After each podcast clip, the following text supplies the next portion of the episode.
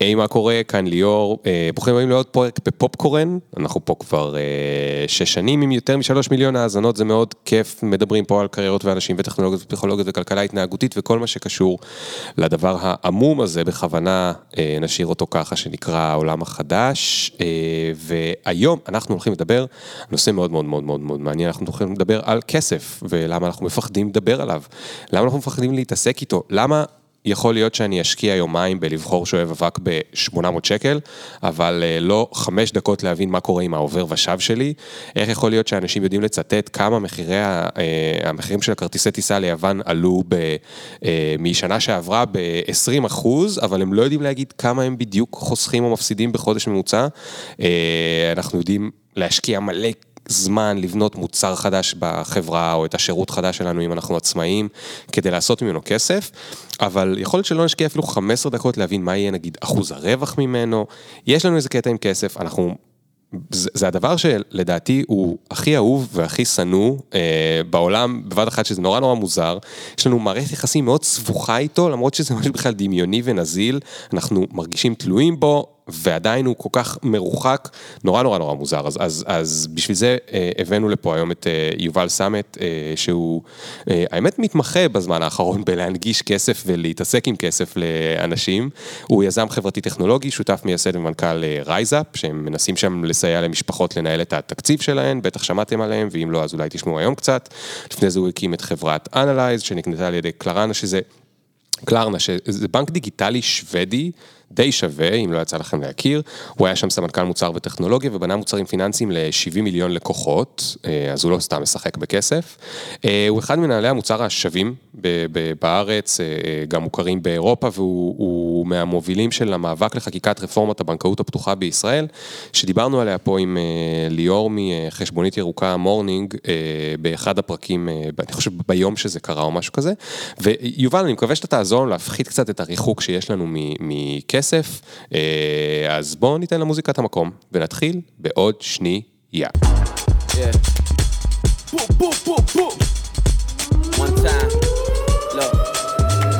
Ring the alarm, hot ass nigga. Yeah. Big ass head so my dreams get bigger. Yeah. Big campaign strong so my flows get sicker. Yeah. Confidence bigger than a drunk ass nigga. Look, I'm a work. אז אני נסע באוטו עם איתן הבן הקטן שלי, ומדבר עם ליאור, ממורנינג, שדיברנו עליה הרגע. אנחנו חברים מאוד טובים, אני מת עליה, מת על החברה. אנחנו מדברים, חשבונית ירוקה פה, וחשבונית ירוקה שם, ומורנינג פה, ולאן אה, כל הדברים מתפתחים. ואז איתן פתאום, אה, שהוא בן שמונה כולה, פתאום אומר, חשבונית ירוקה הם חארות. שתיקה. אני כזה, איתני? על מה אתה מדבר? הוא אומר, חשבונית ירוקה, לוקחים את כל הלקוחות. מה? וליאור ואני אתה יודע, זבוב כזה עובר, מזמזם צרצרים, ואני כזה, טוב ליאור, את יודעת שאני לא אמרתי לו כזה דבר. אתם כאילו מתחרים באיזשהו לא, מובן? לא, האמת, לא. ש... האמת שלא, אבל אמ, אני לא יודע, הוא, הוא מאוד מודע למותגים אולי, אני לא בטוח, אבל כמה שליאור אוהבת אותי ואני אוהב אותה, נראה לי שזה היה קטע די מביך, כן, זה נשמע כאילו זה מה שאומרים בבית. זה מה שאומרים בבית, החשבונית ירוקה האלה. ולפחות הוא היה אומר מורנינג, ליאור הייתה יוצאת אה, מרוצה אחרי ה rebranding. אז זה היה חלק, אה, רגע באמת, באמת, באמת מביך בעומק. אני בטוח שעברתם אותה... התגברנו, התגברנו. התגברתם, התגברתם. אני חושב שכן. תגיד, מה דעתך? למה אנחנו כל כך שונאים ואוהבים כסף בו זמנית? מה הסיפור שם? אז אני חושב שזה, דבר ראשון, עניין מורכב, הוא מפחיד אותנו, אנחנו לא לגמרי מבינים אותו. אמ, ואתה יודע, הוא מדד, אז אתה יכול להשוות את עצמך לאחרים כל הזמן. לצורך העניין הוא אומר לך אם אתה טוב או לא טוב, כמה אתה מכניס. זה ממש עניין שממצב אותך מול אנשים אחרים. אז כל העיסוק בכסף הוא גם מורכב, הוא מעלה חרדות, הוא מאמת אותך, אותך עם עצמך. אז הוא מציף אצלנו את כל הדברים שקשים לנו. ובנוסף, הוא מאוד מוכתב על ידי הבית שגדלת בו. Mm. אז אפשר לחשוב על פרופילי כסף שונים. אנשים שממש סוגדים לכסף כי זה מה שהם ראו בבית, אנשים שחושבים שכסף הוא כוח, ממש תסריטי כסף כאלה, או אנשים שמנסים להימנע. טוענים שאנשים שהולכים למקצועות של אה, חינוך, עבודה סוציאלית, פסיכולוגיה, ממש נמנעים מלהתעסק בכסף, והקריירה וההתפתחות האנושית שלהם מובלת על ידי זה שהם לא יתעסקו בדברים שדורשים עיסוק משמעותי בכסף. כן, יש, אפשר למצוא שם לפעמים גם אפילו גאווה בזה שכסף לא מעניין אותי. אפשר למצוא גאווה, גאווה שהיא מוזנת, אה, מוצתת אולי מהימנעות, אבל כן, כסף לא מעניין אותי, בחרתי קריירה מסוימת, אבל בפועל שאתה צולל לעומקם של דברים, אה, ואני לאורך אה, הרבה שנים כבר, הרבה פעמים שואל אנשים, שאני רוצה להבין מאיפה הם באים ואיך כסף, איך הם חווים אותם בחיים, אני שואל אותם, תגידו, איך ההורים שלכם התנהלו עם כסף? ואז הכל נפתח, אימא שלי לא ידעה להתעסק, ואבא שלי תמיד היה לחוץ, ולא היו שנים בלילה, או כסף תמיד היה עניין מאוד משמעותי בבית, ראיתי את ההורים שלי יוזמים, והיו נפילות, אבל היו הצלחות. ואז השאלה הבאה זה, ליאור, איך אתה חווה כסף? וואלה, בדיוק כמו ההורים שלי. וואלה, גם אני לא מסתדר עם כסף. או בזכות אבא שלי, התחלתי להשקיע בגיל 13. כן. אז מאוד מהר אפשר להבין את ה... אני מרגיש שהפכתי להיות קרימינולוג של כסף, כאילו. אני ממש מבין מאיפה ההתנהגות מגיעה. מה הטריגרים ולמה אנשים מתנהגים כמו שהם מתנהגים. גם במחקרים אה, ממש אה, עשו, אה, איך זה נקרא, EMRI, MRI של המוח. כן. דיברו עם אנשים על כסף וראו שהמוח מגיב ממש כמו... תחושת כאב פיזית, כאילו הכאיבו לך ביד בזמן שאתה מדבר על כסף. וואו. בייחוד בדברים שקשורים בכסף והטווח הארוך. אז רגע, דיברנו, דיברנו על מלא דברים ואני רוצה רגע לפורר אותם. Mm-hmm. אני חושב שהנקודה הראשונה היא באמת העניין של הזהות. Mm-hmm. איך אני זאת אומרת, יש פה שני דברים. אחד, זה שאני יכול למדוד את עצמי באמצעות כסף. אמרת מול אחרים, mm-hmm. אבל זה גם מול עצמי. Mm-hmm. זאת אומרת, נגיד אם פעם הייתי מרוויח יותר, ועכשיו mm-hmm. אני מובטל או לא מוצא עבודה, או אפילו החלטתי ביוזמתי לעשות עבודה שהיא מכניסה פחות בשביל, ה... בשביל אה, ערכים אחרים, mm-hmm. עכשיו אני יכול להרגיש שאני שווה פחות. Mm-hmm. עכשיו זה נורא מעצבן, כי המילה שווה פה יש לה ליטרלי, יכול להיות שאני שווה פחות. Mm-hmm. ו, ואני אגיד לך מה אני חושב שה... מה מבאס אותי כאן? Mm-hmm. כי קצת לפני הפודקאסט דיברנו על uh, uh, יזמות וכסף ורוע וטוב וכל מיני uh, uh, דיונים מוסריים. יש, סתם, למשל לשנינו, מהשיחה הקצרה שהייתה קודם, יש הרבה ערכים שהם ממש לא קשורים לכסף. Mm-hmm. הבעיה היא שאין להם מדד קל או פשוט כמו כסף, נכון? שם אני לא יכול למדוד נגיד כמה אני טוב ביחס לאחרים, כמה אני תורם לחברה ביחס לאחרים. אין איזה מספר בבנק שלי שמראה לי, אתה ביחס לאחרים תורם לחברה ככה וככה וככה וככה, ולכן, גם אם אני עושה עבודה יותר טובה שם שקשורה לערכים האמיתיים שלי, אני לא יודע שיש את הדבר הזה. יש, איך יוצאים מזה, מהסיבוך הזה? אז דבר ראשון, מה שציינת עכשיו, אני חושב שהוא עולם שהולך ומתפתח, אה, מדידת אימפקט חברתי. אמ, האמת שאני חושב שאתה יכול להצמיד מדד לכמה טוב אתה עושה ובמה אתה משקיע את הזמן שלך, את הפשן שלך. האם אתה קונה ממותגים טובים וחיוביים? האם אתה קונה מניה, כמו שדיברנו קודם, מניה שיש בה יסוד של רוע, של, אמ, אתה יודע, ניצול הסביבה לטובת אה, אה, תשואה למשקיעים? אמ, אז אני חושב שהיום אתה כבר יכול להתחיל למדוד אימפקט. סר רונלד כהן, שהוא אחד המשקיעים שלנו בחברה, ובאמת אחת הדמויות המובילות בעולם בכל תחום האימפקט, הוא מדבר על מהפכת האימפקט, כי בעצם, אם עד היום היית מודד אה, חברות או מניות לפי ריסק ריוורד, איזה סיכון אני לוקח, מה הפוטנציאל של התשואה בזכות הסיכון, אז הנושא של האימפקט ממש הופך להיות משהו מאוד מאוד מאוד מדיד. האם חברה מתנהלת בצורה טובה עם העובדים שלה?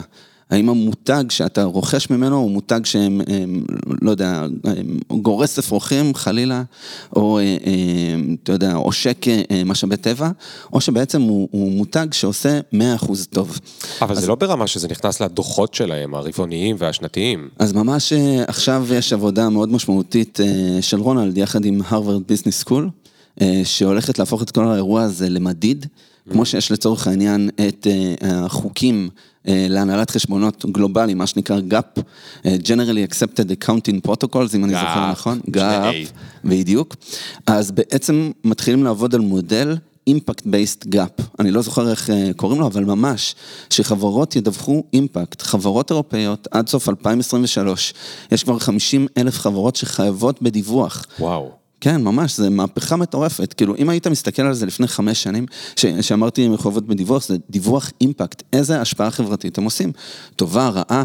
והחזון של רונלד ועוד אנשים שבעצם נרתמו לחזון הזה, בא ואומר, בעתיד, אנחנו כצרכנים שקונים מוצרים, או משקיעים שקונים מניה, לא נרצה לקנות מניה של חברה שמבחינת מדדי האימפקט שלה פוגעת בחברה ולא הופכת את החברה לחברה טובה יותר, את העולם לעולם טוב יותר. זה לא עניין, אה, אי אפשר להאשים... אז יהיה לנו מדבקות אדומות כאלה כמו על הבמבה, אז יהיה אותם על הנייקי. ממש ככה, על הנייקי, על מניה, באינדקס, אתה קונה אינדקס S&P 500 והוא יהיה מסומן בנקודה אדומה או לא. מה שמדהים בסיפור הזה, רונלד הוא כזה איש חזון, הוא כבר הרבה שנים מסתובב ומדבר על אימפקט, אמ, ואני ראיתי את העניין הזה, ומדהים שהזכרת את המדבקה האדומה, ממש אצלי באוטו לפני כמה זמן. הרבה דברים מסתבר קורים אצלנו באוטו, במשפחה. נסענו יעל אשתי ועמית הגדולה שלי ואיתן הקטן, נסענו לאיפשהו, אני לא זוכר אפילו איפה, אה, והילדים קנו חטיף באיזה תחנת דלק, אה, ועמית אומרת לי, אמרתי, תראה איזה מעניין, החטיף אה, תפוחי אדמה, איזה טאפו צ'יפס כזה, אני לא זוכר מה זה היה, אין עליו מדבקה אדומה. ואני כזה חושב לעצמי שני דברים, איזה מדהים זה שהיא מודעת, ואיזה כן. מוזר זה שאין על החטיף מדבקה אדומה. אני מסתכל על המרכיבים, ברור שכנראה שכחו את המדבקה או משהו כזה. אז אמרתי לעצמי, איזה קטע מטורף, שהילדה שלי יודעת, היא בת 11, כאילו יש לה מודעות, היא חכמה, כן. הכל סבבה, שיש לה מודעות מה זה טוב ומה זה לא טוב. המדבקה אדומה, לא טוב, מדבקה ירוקה, כנראה שטוב. עכשיו בוא נדבר ליאור על איזה מוצרים. אני רק רוצה להגיד לך שנור בת שלוש וחצי, היא יכולה להגיד כבר, אבא זה לא בריא, או אבא זה בריא. כן, היא ממש מבינה את כן, המדבקה האדומה? היא לא ממש מבינה, אבל היא יודעת, זה לא בריא וזה בריא, זהו. תחשוב, איזה קטע מדהים, סימון מוצרים. עכשיו, איפה זה לא קיים? מוצרים פיננסיים. פעם ראית מוצר פיננסי עם מדבקה אדומה, ליאור, אל תקנה, זה מסוכן, כסף עולה כסף, אתה עלול להיכנס לחוב. לא. יש איזה פיין פרינט כזה קטן. כן. אז אני חושב שזה מראה בצורה מאוד מאוד ברורה את הפוטנציאל לשינוי אמיתי בצרכנות הגלובלית. כאילו, אם תסמן מניות, תסמן מוצרים, בצורה שהיא, אתה יודע, אני, אי אפשר להאשים אותי בסוציאליזם. אני לא מדבר כאן על איזה מנגנון חלופי לקפיטליזם, אני מדבר על קפיטליזם אחראי, קפיטליזם שיש בלב שלו אה, רווחה ויצירה של עולם טוב יותר. ואז אם אתה רואה את הילדים הקטנים שלנו מצליחים להבין את הקונספט, אני מאמין שמבוגרים בהחלט יכולים להבין את העניין של זאת מניה שהיא טובה לחברה וזאת מניה שהיא לא טובה. כן. כך שאפשר בעצם... אה, לעשות טוב וגם לייצר ממנו כסף. אין לי ספק בעניין הזה. אני רואה כבר כמה וכמה אנשים סביבי, סר רונלד כהן, ג'ף שוורץ, ועוד הרבה אנשים רבים וטובים, שעושים כסף והרבה כסף ועושים אותו דרך אה, דברים טובים. כן. אז תגיד, אם אני, אה, נגיד ההורים שלי, שניהם אנשי אה, חינוך, אמא הייתה מורה, אבא פרופסור אמריטוס, שוב, כמו אצלך בזה, רחוקים מכסף. כן. לא יודעים מה מימו אה, אנשים עם ערכים מאוד אה, גדולים מחוץ לכסף. אה, איך אני, בתור בן אדם שרוצה לשנות את הגישה שלי לכסף, אני לא רוצה לפחד מכסף, mm-hmm. איך אפשר לגרום לי לא לפחד מכסף? אז דבר ראשון, אני חושב שאם אנחנו מדברים על ההורים שלך, אני מתאר לעצמי שהם עבדו במוסדות שיש בהם קביעות. נכון. ומסלול התפתחות די ברור.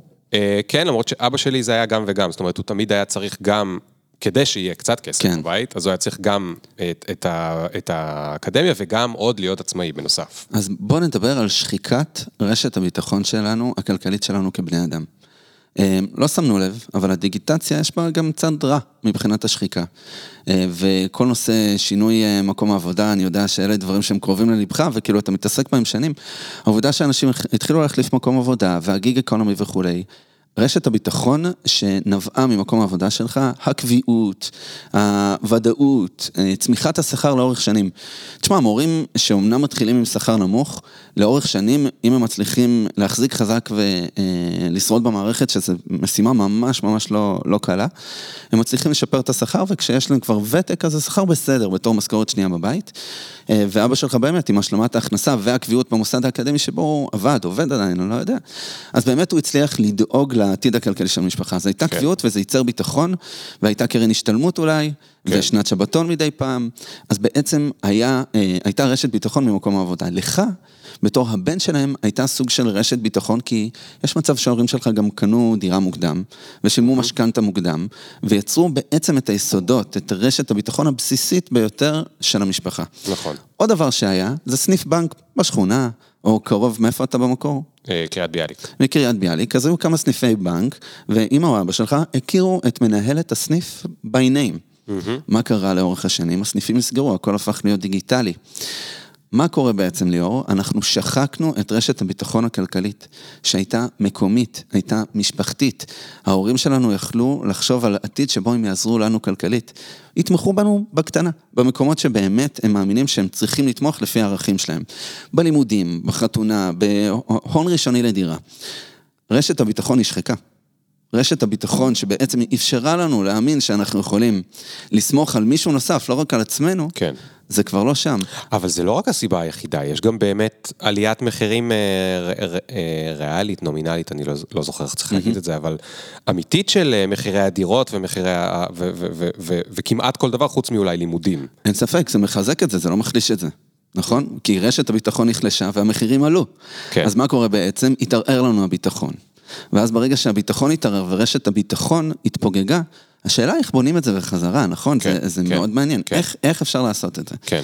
וגם בעולם אני שבו... חושב, ש, אני חושב שבגלל זה יש נגיד היום אה, תופעה שאני רואה הרבה מאוד אצל צעירים, שהם, אתה יודע, בגיל שאנחנו היינו הולכים להיות מלצרים או וואטאבר, הם פשוט באמת לא מנסים לחסוך שקל, כי הם אומרים, למה? I have no chance, I have zero chance, חוץ מאתה יודע, יחידי סגולה כאלה שהם אה, בומרים בלב והם יודעים לעשות את זה, הם פשוט אומרים, אין לי שום סיכוי, אז מה זה חשוב, אני כבר אוציא את ה-200 שקל במסעדה של אייל שני, כי גם ככה, מה אני אעשה איתם? אז זה מאוד מעניין, כי רואים את זה באמת אצל מילניאלס צעירים, אבל הדור הבא הוא קצת יותר מתוחכם. זה דור שנהיה יותר מודע, נהיה יותר מודע צרכנית. אתה רואה אנשים קונים מותגים אה, אה, מודעים, מודעים חברתית וכולי. אתה גם רואה שבעצם המודעות הגיעה לשלב אה, אה, מאוד אה, גרנולרי, נקרא לזה ככה. ממגדר, דרך כסף, דרך אה, ממי אני קונה ומה אני אוכל. אז אני חושב שדווקא יש איזה באונס בק תמיד. אני חושב שאנחנו בתור מילני... אני זקניאל. אתה יודע, אנחנו ברף העליון של המילניאליות. אה, אני חושב שדור הביניים במילניאלס ממש נדפק מהדיגיטציה בצורה שלא היה ברור מה רשת הביטחון שלי, איך אני צורך מידע, מנתח אותו, מחליט מה נכון עבורי. כן. אה, וזה בעצם פגע ביכולת שלנו להתמודד עם מציאות אה, קשוחה. אתה ממש רואה את זה עכשיו בכל העולם, עם- עם האינפלציה, עליית המחירים והמיתון. יש דור של משפחות צעירות שאף פעם לא התמודדו עם הרדשיפ פיננסי. ואז השאלה מה עושים, כי נשחקה רשת הביטחון ביטחון, והמחירים באמת עלו. כן. באירופה היום, באנגליה, אנשים חושבים לפני שהם נכנסים לאוטו ונוסעים לבקר את ההורים. בגלל שכל כך. יקר לתדלק את האוטו. כן. אז בעצם אנחנו נמצאים בתקופה מאוד מאוד אה, מוזרה כמעט, שערכים נשחקו, רשת הביטחון התפוגגה, ובאמת אה, נשאלת השאלה, מה אפשר לעשות? אה, וכאן אני חושב שההבטחה הגדולה של עולם הפינטק. כאן אני חושב שיש הבטחה עצומה של יזמות שבונה את רשת הביטחון. ובאמת אתה רואה אה, היום יזמות בכל מיני אני מובנים לא שונים. קרוב אפילו לדמיין מה אתה הולך להגיד. זה לא קרה לי הרבה מאוד זמן. מה, איך? איך זה, איך זה יעזור? ת- אני ת- חושב תן ש... לי תקווה. אז אני חושב שזה בעצם קורה בכל מיני אה, מקומות. דבר ראשון, זה קורה במקומות, אני אציין אפילו כמה חברות שלדעתי עושות עבודה מדהימה בעניין. אה, יצא לך לשמוע על SafeUp? כן. אה, של נטע וטל, זו פשוט רשת ביטחון לנשים. זה מתחיל מרשת ביטחון של אישה צעירה יוצאת ממקום והולכת ברחוב חשוך בלילה ורוצה להרגיש תחושת ביטחון. ואז יש לה עם מי לדבר כדי להרגיש תחושת ביטחון. תחושת השבט, תחושת רשת הביטחון יכולה לצמוח בחזרה. זה מתחיל בתחושת ביטחון פיזי, זה הכי במאסלו. כן, רק להסביר, זה, אפל... זה אפליקציה שדרכה את יכולה לדווח עכשיו, אני מרגישה לא בטוחה, ומישהי ת... תעלה מולך. מישהי תעלה מולך בצ'אט, או אפילו בשיחת טלפון, עד כדי תבוא ללכת איתך ברחוב מישהי, ובאמת יש אה, צפיפות מאוד גבוהה של אה, אה, משתמשות של SafeUp, וזה באמת מאפשר תחושת ביטחון. אמרנו, נשחקה רשת הביטחון, פתאום אפשר להרגיש תחושת ביטחון ממקום אחר. בואו נדבר על תחושת בדידות. סטארט-אפ שנקרא Circles, שעירד אייכלר הקים, עירד הקים לפני איזה עמותה שנקראת שכולו טוב, שמשלבת מתמודדי נפש במעגל עבודה הטבעי, ואז הוא בא ואמר, בעקבות חוויה אישית, אמ, שאימו חלתה בסרטן ונפטרה לצערנו. אמ, והיא הרגישה אה, בדידות מאוד כן. גדולה, למרות שהיא משפחה מדהימה ותומכת, כי לא הייתה לה תמיכה מאנשים כמוה. כן. Circles בעצם מייצרים מעגלי תמיכה דיגיטליים, כמו שפעם היה פורום תפוז, שהתפוגג משום מה, מעגלי תמיכה דיגיטליים שאתה פוגש פעם בשבוע, ופתאום ממקום שאין עוד בן אדם כמוך ליאור שחווה את ה hardship שאתה חווה, שהוא סובייקטיבי לחלוטין, פתאום יש עוד אנשים כמוך. כן. ואתה עובר הנחיה פעם בשבוע, והדיגיטציה הזאת, היא מגיעה אליך לכיס, ואתה בעצם יכול להתחיל לבנות את כן. רשת הביטחון. ראיתי, ראיתי את זה גם בקבוצות מסוימות בפייסבוק, זאת אומרת, עכשיו נגיד הקהילה של אנשי העולם החדש יותר חלשה, אבל בתקופה שהיא הייתה מאוד מאוד חזקה, מלא אנשים שרצו לעשות שינוי קריירה והרגישו שכאילו אין להם עם מי לדבר, אז מצאו שם עם מי לדבר. נכון. אבל איפה הפינטק? איך קשור הפינטק? יפה. קח אותי לכסף. מעולה. אז אה, אני פשוט רציתי לחמם את האווירה במקומות שהם לא פינטק, כדי כן, להצליח, כן. אה, אתה כי יודע, ירדנו על הדיגיטציה, אתה לא רוצה להעליב אותה. כן, כן, להחזיר את הדיגיטציה, שהדיגיטציה תהיה cool שוב. אני חושב שפשוט, אתה יודע, אנחנו, פייסבוק, הכוח שלה והיופי שבה, היה לשטח רגש לכפתור אחד של לייק. כי באמת זה הפך להיות משהו שאנחנו עושים, ואנחנו רגילים לחלוק רגשות מאוד שטחיים. והתרגלנו לעשות engagement עם, אתה יודע, חתלתולים חמודים וכולי. אבל ברגע שאתה בא ושואל את עצמך, איך אתה יכול לרתום את הכוח הזה כדי לעזור לאנשים לבנות את אותה רשת הביטחון שאמרנו שהיא נשחקת, אז פתאום זה מתחיל לפתוח אה, פוטנציאל בכל מיני כיוונים מעניינים. וזה משתלב יחד עם הבנקאות הפתוחה של ליאור אה, ממורנינג, דיברה עליה בזמנו, שבעצם המידע הפיננסי הופך להיות המידע שלנו. ואנחנו יכולים להחליט עם מי אנחנו משתפים אותו. אז פתאום ממצב שבו אתה לא מתעסק בכסף ואתה לא מדבר על כסף ואתה חושש מזה, אתה יכול למצוא את הקבוצה שמתאימה לך, את הקהילה שמתאימה לך. אוקיי. אתה יכול להתחיל לדבר על כסף, כי הטאבו בנוגע לכסף נשמר. אנשים מתחילים להרגיש הרבה יותר בנוח. נשבר. נשבר. אוקיי. שלא לדבר על כסף, כמו כן, לא כן, לדבר כן. על סקס ומחלות ויחסים בינו לבינה ו- ומשפחה. הדברים האלה הולכים ונשברים בקטע חיובי. אנשים מתחילים לדבר על כסף, מתחילים לדבר על רגש בצורה הרבה יותר משמעותית.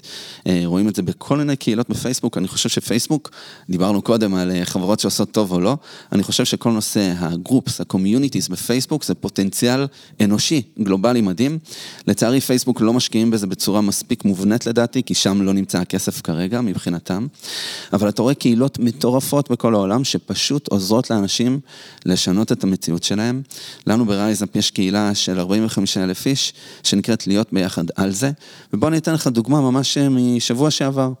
אה, פרסם פוסט בקהילה, בחור שקוראים לו ישי, שהוא ואשתו גילו אה, שבגלל שהיא אחות שלמדה סיעוד בזמן חופשת הלידה שלה, היא זכאית למשהו כמו 17 אלף שקל מביטוח לאומי, כי המדינה רוצה לעודד אה, אה, לימודי סיעוד, כן. ובגלל זה היא נותנת תמריצים. מה הבעיה? לביטוח הלאומי יש אה, כוונות טובות, הכוונה שלו זה שיהיה לה יותר כסף בכיס, אבל יש דבר שנקרא מיצוי זכויות, לא, לא יודע אם נתקלת בזה. הזכויות קיימות, ואתה בתור אזרח, אתה חי בחלל, ואתה לא יודע שהזכות קיימת, ואתה לא יודע איך למצות אותה. ואותו ישי שפרסם את הפוסט, הפוסט פשוט התפוצץ, אלפי אנשים רלוונטיים מבחינת הפרופיל שלהם, פתאום יכולים, בתקופה של hardship כלכלי, לקבל אלפי שקלים לכיס שלהם. זה mind blowing, איך הדבר כן, הזה יכול כן. לעבוד. אז כאן אני מתחיל... אה, מה יקרה לקופה של ביטוח לאומי? הכסף קיים, כי הוא אני נמצא יודע, יש בתקציב מלא המדינה. כסף שם. נכון. יש מלא כסף שם. ואמורים למצות את זה, יש כאן alignment of interest. אני פשוט רואה פער בשלושה דברים. וכאן אני חושב שהפינטק החיובי, הטוב, לא עוד חברה שמוכרת הלוואות. או- אז רגע, תסביר עוד שנייה רגע עוד פעם מה זה פינטק למי שלא שמע את הפרק ההוא על פינטק. אוקיי, אז פינטק בעצם זה עולם מאוד מאוד רחב של סטארט-אפים, נקרא לזה ככה, שבונים טכנולוגיות פיננסיות. מה זה אומר טכנולוגיה פיננסית? טכנולוגיה פיננסית שכל אחד מאיתנו מכיר היום זה ביט או פייבוקס, נכון? בעבר, כדי להעביר כסף, היית צריך להיכנס לחשבון הבנק, חתיכת כאב ראש. כן. היום מספיק שיש לך את מספר הטלפון שלי ואתה יכול לשלוח לי כסף. כן. בוא עכשיו נחסוך את כל החפירה, מה קורה בתשתית מאחורה, ואם זה רווחי או לא רווחי. אבל בגדול, התקדמנו כבני אדם. כן. יצאנו לשתות בירה ביחד, אני חייב לך 25 שקלים, אני מעביר לך בביט או בפייבוקס 25 שקלים. טאביט שאני יכול לשלם במסעדה זה גם פינטק? זה גם פינטק, לצורך העניין. עשינו איזה קפיצת מדרגה מבחינת משהו שלא יכולנו לעשות קודם, עכשיו כן. אנחנו יכולים. כן. אני אוהב להסתכל על אה, שינויים משמעותיים בתמונה של לפני-אחרי. לפני הייתה התנהגות אנושית מסוימת, אחרי ההתנהגות האנושית השתנתה, כן. יש כאן חדשנות. כן. ומקווה שהיא התחדשה לטובה. אה, אגב, אז בוא נעצור שם לשנייה, אל כן. תשכח את התזה שלך. כן, כן. אני רוצה להגיד לך שאני מאוד, אה, אה, דעתי מאוד חדה לגבי נגיד Apple Pay ו Google Pay. אני חושב שאנשים מבזבזים יותר, בגלל שיש פחות חיכוך. נכון. זאת אומרת, הדיגיטציה שם הורידה את ה friction, כמו שאמרת, אני לא צריך עכשיו לשאול אותך מה החשבון בנק שלך, איזה נכון. סניף, איזה זה, ואז לטעות, ואז יחזרו אליי מהבנק, ואיפה הכסף, העברתי ליובל אחר בבנק אחר וזה. נכון. ומצד שני, אני אפילו לא צריך להוציא את הכרטיס אשראי, אני בטח לא צריך להוציא כסף מהכספומט כמעט לכלום. אה, יש לזה יתרון שלמאפיה יותר קשה אה, לגבות אה, ולהסתיר כסף. זה נכון. אבל יש לזה גם חיסרון. אנשים הרבה יותר בזבזנים, ואם דיברנו על הילדים שלי, הבת שלי, היא חושבת שבטלפון יש כסף. היא רוצה טלפון כי היא חושבת שיש בזה כסף והיא תוכל לקנות כל מה שיש לה. נכון. אז תחשוב איזה הזדמנות יש לך, סליחה שאני עכשיו חנון של בוא נדבר על כסף בגיל צעיר, אבל איזה הזדמנות יש לך לדבר איתה על כסף בגיל צעיר? כן. זה מדהים. אמ, אפשר לדבר גם על זה, על חינוך וכסף ומתי להתחיל. אוקיי, אז נגיע לזה, נגיע אני. חושב בגלל נחזור רגע שזה- ל- נו, לפינטק, מה זה אחלה. פינטק ואיך זה... זה. אחלה. אז אמ, אה, ביט בעצם עזרו לך אה, להוריד את החיכוך בלהעביר כסף בין חברים. אה, עוד, אוטוטו אתה תיכנס לוועדי גנים, ועדי בית ספר, ועדי כיתה. פעם לאסוף כסף היה כאב ראש, היום שולחים לינק בפייבוקס, והופה, יש, אתה יודע, עדיין צריך לעשות כמה פולו-אפים. אני הגזבר של הכל בכל פעילות ש... באמת? מהגינה הקהילתית ועד לא מאמין, תשאל. לא מאמין. דווקא בוועד הכיתה לא, אבל אה, זה הפך את הפעולה הזאת להרבה הרבה יותר פשוטה.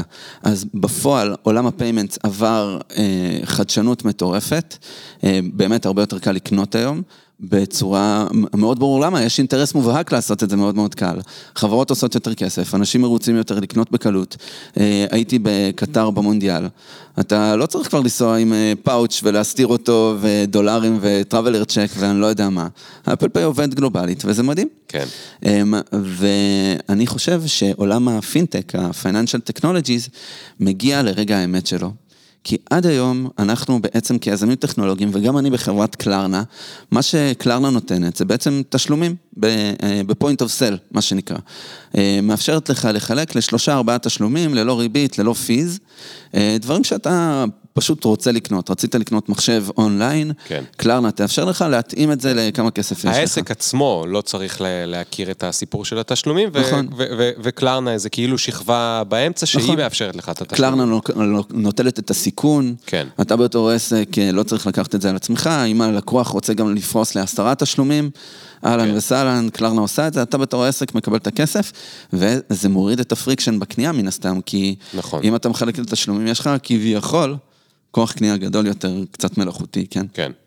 אז אני לא חושב שעולם ה payments הוא עולם בעייתי באופן מובנה. אני גם לא חושב שעולם האשראי הוא בעייתי באופן מובנה. הבעיה שאין את המדבקות האדומות שדיברנו עליהן קודם, אנשים כן. לא מודעים כן. מה קורה איתם. כן. יש... אה, בוא, בוא ניתן, אני רוצה אז לשמוע את דעתך על חברת Mm-hmm. פינטק ש...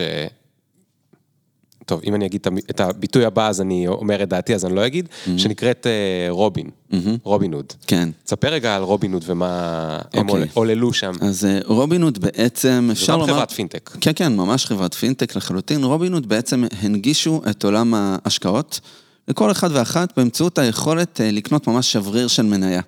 כולם רוצים להרגיש בעלים של אמזון או בעלים של חברות אחרות אה, מצוינות. כן. דרך אבל- אפליקציה, בלי דרך לפתוח תיק אפליקציה. מסחר מסובך. מאוד מאוד פשוט, הכל בחינם ומלא בקונפטי. קנית מניה, אתה יכול לספר לחברים, יש קונפטי על המסך, אתה משתף את זה, חגיגה שלמה.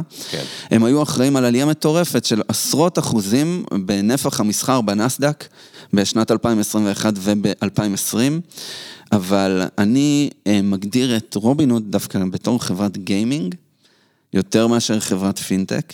מעניין. כי רובינוד בעצם הכניסו למעגל ההשקעות במניות, שהוא מעגל שצריך להבין בו מה אתה עושה. הם, הם הכניסו המון אנשים שהבינו שיש חגיגה בבורסה ורצו לקחת בזה חלק. ועובדתית, הסק האמריקאי, הרגולטור שמפקח על אה, ניירות הערך, בעצם מנע אה, מרובינוד לאורך זמן אה, לשלב כל מיני אלמנטים של גימיפיקציה, ואין יותר קונפטי ברובינוד. כי כסף זה דבר שצריך בו שיקול דעת. כן. ושאתה רוצה להיות משקיע אקטיבי שקונה ומוכר מניות ברמה היומיומית, ובונה פורטפוליו ומתגאה בו נגיד מול חברים, אז יש שני דברים סופר משמעותיים שאתה צריך. אחד זה ענווה. כי צריך ללמוד כל הזמן. כי איך תדע באיזה מניה להשקיע? אתה יודע, אומרים שאם כן. השומר, אה, השומר בכניסה לבניין ממליץ לך איזה מניה לקנות, כדאי לצאת מהבורסה. אז צריך ענווה. ודבר שני זה שצריך משמעת. כי משמעת זה אומר שיש לך אסטרטגיית השקעה לאורך זמן. ענווה ומשמעת זה משהו שלרובנו אין כבני אדם, נכון. כי זה fucking boring. לא רק שאין לנו, אלא גם אה, UX טוב באפליקציות, למדו ומלמדים, ב, כאיש product אני אומר את זה, יש לנו ספרים איך לגרום לך לא לחשוב. לא לחשוב, לעשות פחות מחדל, משמעת, נכון. לצחוק על הכוח רצון שלך, נכון, ממש. לגרום לך להתנהג בצורה לא אחראית. מעולה. אה, אז בואו נמשיך לפתח את הנקודה הזאת. אז זה רובין הוד, הם באמת הצליחו ליצור מוצר מעניין, מאוד engaging וכולי. אני טוען שהם לא באמת הפכו את המצב של בני האדם, בני האנוש, איזה הול, לטוב יותר. אני טוען שממש לא, ועכשיו אני אגיד מה שרציתי להגיד, רציתי כן. להגיד באופן אירוני קוראים להם רובין הוד. כן. הם כאילו באו ואמרו, רק העשירים הגדולים יכולים להשקיע נכון. בכל מיני אה, אה, כלים אה, פיננסיים מסוימים, אנחנו ננגיש את זה לכולם, אנחנו רובין הוד שבאו לקחת מהעשירים וזה. ואת הכסף הם עשו- בעצם מה שהם גרמו, גרמו, לז- הם גרמו לשוק המניות להרגיש כמו איזה שוק אה, הימורים באונליין. נכון, נכון. שוק הפורקס בימיו ה... ואנשים שם, אה, כסף ויותר שלהם מזה, נזל. אז אנשים הבינו בשלב מאוחר יותר שאת הכסף הם עושים בעצם עדיין מהלוויתנים הכי גדולים, כי הם קיבלו קיקבק ונהנו מארביטראז'. בקיצור, מאוד מאוד חשוב אה, בעולם הפינטק לעקוב אחרי אה, נתיב פירורי הלחם. מי אוכל מה, מי מקבל מאיפה את הכסף. כן. טוענים שמוצר בחינם, הוא אף פעם לא בחינם. חברת ביטוח נותנת לך איזה מוצר בחינם, ובוא רק תשתמש בו והכל סבבה ליאור, ואז אתה מבין שיש אינטרס. אז מאוד מאוד חשוב ל- להיות מסוגלים לעשות את זה. אז... אה, אני אתה- חושב שרצית לדבר על ה... אולי על ה-UX, זאת אומרת, כן, התחלנו כן. לדבר על ה... אתה אוקיי. התחלת לפתח נקודה מאוד מאוד מעניינת, כי אה, התחלת לדבר על ברירות מחדל, ואיך אנחנו בתור אנשי מוצר, גם אני איש מוצר, אז מה שאנחנו יודעים לעשות, זה לקבוע ברירת מחדל, ולגרום ללקוח לא לחשוב עליה יותר מדי. ו... תסביר רגע מה זה אומר לקבוע ברירת מחדל אז כדוגמה. אה, אני אני ממש אתן דוגמה מקלרנה. אנחנו למדנו בקלרנה לאורך השנים שלקוח מגיע לעמוד רכישה, ויש בו כמה שיטות תשלום. נגיד, כרטיס אשראי וכרטיס דביט שלא כל כך נפוץ, נפוץ בארץ, וחלוקה לתשלומים באמצעות קלרנה. אז נגיד שאתה, יש לך כרטיס ויזה, בסדר? שחברת קל הנפיקה לך. סביר להניח שאתה יודע שיש לך כרטיס ויזה שהנפיקה לך חברת קל. כדי שאתה תצליח בתור אה, אה, חברה, בתור קלרנה, לשנות את ההתנהגות של הלקוח, אתה צריך לגרום לו בעצם לבחור קלרנה במעמד הרכישה. וזה קשה. והמאבק הוא מאבק של להיות חברת ה-payments או השיטת תשלום, הברירת מחדל המסומנת. זאת אומרת ששם יש כבר את הנקודה, ואני לא צריך להעביר את זה עם העכבר לנקודה בדיוק, אחרת. אתה לא צריך לעבור לנקודה אחרת, ודוגמה מדהימה לסיפור הזה, אה, זה חיסכון לכל ילד בישראל. חיסכון לכל ילד בישראל, הלובי של הבנקים הצליח לגרום לזה שהחיסכון ברירת המחדל בעבר, מה שהיה מסומן כברירת מחדל לאנשים שלא היו מודעים לזה, שהם יכולים לבחור איפה לחסוך לילד ב... אה, אני לא יועץ השקעות, זה ה disclaimer, זה לא המלצת השקעה, אבל שחוסכים לילד 20 שנה קדימה, כדאי לשים בסיכון הכי גבוה, כי לאורך 20 שנה הכל יהיה סבבה, כן. אה, ותעשה הרבה הרבה יותר כסף עבור הילד שלך. מה שקרה זה שהבנקים היו ברירת המחדל, ואם יש לך חשבון בנק, סתם אני לא נטפל, אני אציין שם של בנק, בנק מזרחי נגיד, אז החשבון לילד שלך היה בבנק מזרחי, בחשבון חיסכון שיוצר תשואה אפסית לחלוטין. ואז, אה, ואז בעצם אה, אתה נמצא בסיטואציה שאתה... אה, מפסיד כסף עבור הילד שלך, פשוט כי הייתה ברירת מחדל ממש ברגולציה, ואגב, הרגולציה השתנתה לאחרונה. מה עכשיו? ועכשיו אה, ילדים בעצם אפשר לחסוך להם אה, כברירת מחדל במסלול בסיכון גבוה. הבנתי. וזה ממש, ממש משנה את אבל זה התמונה. כ- זה לא השתנה בגלל אה, שהבנקים, אלא אה, מישהו היה צריך להפעיל הרבה מאוד כוח או לוביזם כדי שזה יקרה. נכון, או פקידים באוצר, מה שקורה בהרבה מקרים ברגולציה פיננסית. אז כן. נתנו דוגמה של ברירת מחדל. עכשיו, אמרת, אנחנו בתור מנהלי מוצר ומעצבים אה, ואנשי טכנולוגיה רוצים לעזור לאנשים לא לחשוב יותר מדי וליהנות מהחוויה שאנחנו דמיינו. ויותר מזה, כמו שאמרת, נכתבו ספרים, אל תגרום ללקוח לחשוב יותר מדי, ותעזור לו בצורה שהיא חסרת חיכוך לעשות את הדבר שעבורו בנית את המוצר. כן. עכשיו, אם אתה בונה מוצר טוב עבור הלקוח, אהלן וסהלן.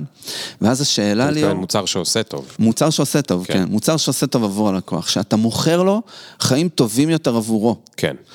אז אני מאמין שצריך להשתמש בכל השיטות האלה כדי לעזור ללקוח לא לחשוב יותר מדי, אלא פשוט לבחור את הבחירה הנכונה עבורו. כן. ואני יכול לתת ממש דוגמה ממה שאנחנו עושים ב RiseUp בהקשר הזה. אנחנו בשיתוף אה, פעולה עם מיטב, אה, השקנו חוויית חיסכון בקופת גמל להשקעה. קופת גמל להשקעה זה מוצר מדף נהדר, שכל אחד מאיתנו יכול לחסוך בו עד באזור ה-70 אלף שקל בשנה לכל בן אדם במשק הבית. זה מוצר שלאורך שנים, 5-10 שנים קדימה, כנראה ייתן לך תשואה של 5% בתש... בשנה, שזה תשואה טובה, תשואת שוק. Mm-hmm. לא צריך לחשוב יותר מדי, זה מוצר שהוא יחסית בטוח ופשוט. זה מוצר מדף, קומודיטי מה שנקרא. אבל האימוץ בציבור של המוצר הזה הוא לא מאוד מאוד אינטנסיבי. למה? כי צריך לחשוב. אתה צריך ממש לבחור, ללכת לחפש את קופת הגמל להשקעה, כן. להיות מודע לזה שזה קיים, אתה צריך את הידע, אתה צריך access למשאבים, אתה צריך לדעת ממש לאן ללכת, ואז חוויית המשתמש הייתה חוויית משתמש די מבאסת. אתה יודע אבל מה קרה עכשיו? מה קרה? אתה מספר לי על זה. ונרדמת. עכשיו, אני קצת מבין, לא, לא נרדמתי. אני מבין קצת בכלים פיננסיים, ועדיין התחלתי לחשוד. כן. רגע, הוא מוכר לי עכשיו קופת כן. גמל? מה קורה פה? התחלתי לחשוד, למה? כי מאיפה, מה אני רגיל? Mm-hmm. אני רגיל שכשבנק מפרסם לי בטלוויזיה משהו כזה, הוא רוצה את הכסף שלי. הוא, יכול להיות שהוא רוצה שיהיו לי חיים יותר טובים, אבל רק אם הוא גם יעשה כסף, יכול להיות שגם לא יהיו לי חיים יותר טובים, אבל אם הוא עדיין יעשה כסף, אז הוא יעשה לזה פרסומת בטלוויזיה. נכון. זאת אומרת, זה בדיוק, הגעת בדיוק לנקודה שבה כאילו אני, אני עוד פעם נהיה מפוחד. נכון, צריך לבנות אמון, נכון? צריך לבסס אמון. אמ, אז מערכת יחסים עם כסף, שלך מול הכסף, ואם אתה בוחר להכניס עוד גורם, בין אם הוא טכנולוגי או גורם אנושי, זה דורש רמה גבוהה של אמון. כן. אם אין את האמון, אז איך תצליח אה, לשנות את התמונה? כן. אגב, זו בדיוק הסיבה שבגלל העליות יזם פינטק או יזמית פינטק זה דבר שאני ממש לא ממליץ. כן, זה נשמע לי אחריות מטורפת. גם אחריות מטורפת וגם לבנות את האמון וגם כאילו סביר להניח שאתה תתמודד עם כוחות מאוד מאוד מאוד קשים בגדול, mm. שבאים ומציגים לי רעיון לעסק פינטק והשקעות שאני עושה מדי פעם. אני כאילו קודם כל מתחיל ב... ליאור, אתה בטוח שאתה רוצה לעשות את זה לעצמך? למה שלא, תעשה איזה משהו אחר, אתה יודע, גלובל וורמינג. אבל אנשים רוצים לעשות את זה כי אה, זה מאוד נחמד להיות ליד הכסף. כלומר, זה... כשאתה עושה איזשהו מוצר כמו קלרנה, שהוא כן. בדרך בכסף, אתה לוקח את העמלה וזהו, סיימת את הסיפור. כן, אבל זה רגולציה, וזה טכנולוגיה שלפעמים היא טכנולוגיה קשה, וזה אינטגרציה, ותמיד, תמיד, תמיד בעולם הפינטק, אתה צריך מערכת יחסים עם מישהו, ה frenemy שלך, גם friend וגם enemy. כי בסוף, בסוף, בסוף, כולם מתמודדים על הלקוח, על מערכת כן. היחסים עם הלקוח. כן. אז תמיד יש איזו סוגיה כזאת של... אבל של מי הלקוח? מי המותג בחזית? אז זה עולם מאוד מורכב, עולם הפינטק, כי אתה צריך לבנות אמון. אז אמנם סגרו על ההורים שלך את סניפי הבנק בקריית ביאליק, אבל הם עדיין נאמנים לאותו בנק שהם פתחו בו את החשבון לפני 50 שנה, כי זה מה שההורים שלהם אמרו. שבאו לארץ, פתחו את החשבון בבנק הפועלים אנא ערף, ונשארו שם כי יש איתם אמון. ואז הבעיה או האתגר המובנה הוא לבנות את האמון כדי שאני אגיד לך, ליאור, קופת גמל להשקעה, אתה לא תגיד לי, יובל, אבל אתה נכלולי קצת, עכשיו אתה בא למכור לי משהו, נכון? גילינו ב RiseUp לאורך החמש ומשהו שנים האחרונות, שלמכור חיים טובים יותר לאנשים, זה ממש לא קל, גם אם זה אובייקטיבי, ואתה ממש מציג לבן אדם, בוא אחי. כי הם חשדנים. חשדנים, ובצדק, ואני שמח שאנשים חשדנים, כי אחרת היו הולכים ומפזרים את הכסף שלהם ברובינות כן, וכל מיני כן, מקומות כן, אחרים שלא נכון, שומרים עליו. נכון. מה למדנו אבל על עולם קופת הגמל להשקעה? בהינתן שכבר הצלחנו לבנות את האמון, שיש המון מקומות שבהם ברירת המחדל, שאתה כבר חי בתוכה, יכולה להפוך להיות מהוצאה להשקעה. מה הכוונה? נגיד קנית מקרר בעשרה תשלומים, המקרר עלה 3,000 שקל, ואתה כבר שילמת תשעה תשלומים. כן. אתה כבר רגיל להוציא כל חודש 300 שקל על החזר התשלום על המקרר. אז בוא, בחודש הבא, שאתה כבר סיימת לשלם את התשלומים, במקום שהכסף הזה יחזור לאו שלך, או לתזרים החודשי שלך, בוא כברירת מחדל, נעביר אותו לחיסכון. נחמד. הטריק הזה הוא מגובה במחקר מאוד עמוק של ריצ'רד טיילר ופרופסור שלמה בן ארצי, בחור ישראלי. אה, ריצ'רד טיילר זכה בפרס נובל לכלכלה, בדיוק על המחקר של דחיפות קלות בכיוון הנכון. המחקר נקרא Save More Tomorrow, ואנחנו בעצם יכולים לעבוד על עצמנו, העתידי, mm-hmm. לבנות חיים טובים יותר על ידי שינוי של ברירות מחדל. מדהים. מדהים. זה מדהים מבחינתי, כי ברגע שאתה מבין את הפוטנציאל הזה, ליאור, כל מה שבא לך לעשות זה לצאת מכאן בריצה, לברוא, לברוא חברת פינטק, לבנות חברה, מוצר פינטק ולדאוג לעתיד של האנשים. מה הבעיה? שאנשים שונאים להתמודד, להתמודד עם העתיד, כי יש להם בייסים של הכאן נכון, ועכשיו. נכון. בוא, במקום... אחרת כולנו היינו חוסכים. נכון, חוסכים ומשקיעים בעתיד ומשקיעים ב, בלימודים ולא uh, תוקעים פיצה משפחתית לארוחת ערב. וזה בעצם עולם הבעיה, זה העולם שבו אתה רוצה לשנות ברירות מחדל, ואתה רוצה בעצם לתת אה, לבני אדם גישה לשלושה דברים שהם סופר משמעותיים, שהם פשוט משנים את התמונה. ידע, אבל ממש קצת ידע, לא המון ידע, אני לא אוכל לך את הראש מה זה קופת גמל להשקעה. אני אתן לך את הידע שאתה צריך כדי לקבל החלטה. Mm-hmm. החלטה, אבל שהיא גם אה, מניעה אצלך רגש. כי ההחלטות הן מהקורטקס, הן מהרציונל, אבל התעדופים וכולי, אבל בפועל, הרבה פעמים, כשזה נוגע לכסף, ההחלטה היא החלטה מהאמיגדלה, מהמוח הרגשי. ואנחנו בעצם גם רוצים לכוון את הרוכב, את הרציונל, וגם את הפיל, את האמוציה, הפיל המשתולל הזה. אז אנחנו רוצים לכוון בדרך את הרוכב, ואנחנו רוצים לתת מוטיבציה לפיל. איך אנחנו עושים דברים כאלה? מחקר שעשו אה, בנק, אה, מנפיק כרטיסי אשראי, שנקרא Capital One בארצות הברית, הם גילו שהדבר שהכי עוזר למכור כרטיסים, זה להדפיס תמונה של הילדים על הכרטיס. כי יש בזה משהו פרסונלי. כן. ומחקרים מראים שאם תראה את התמונה העתידית של הילד, אז אתה תוכל לשכנע את אותו בן אדם לחסוך לעתיד. אז אמרנו, טיפה ידע, גישה למוצרים טובים יותר, כי היום עולם הכסף הוא עולם של קומודיטי.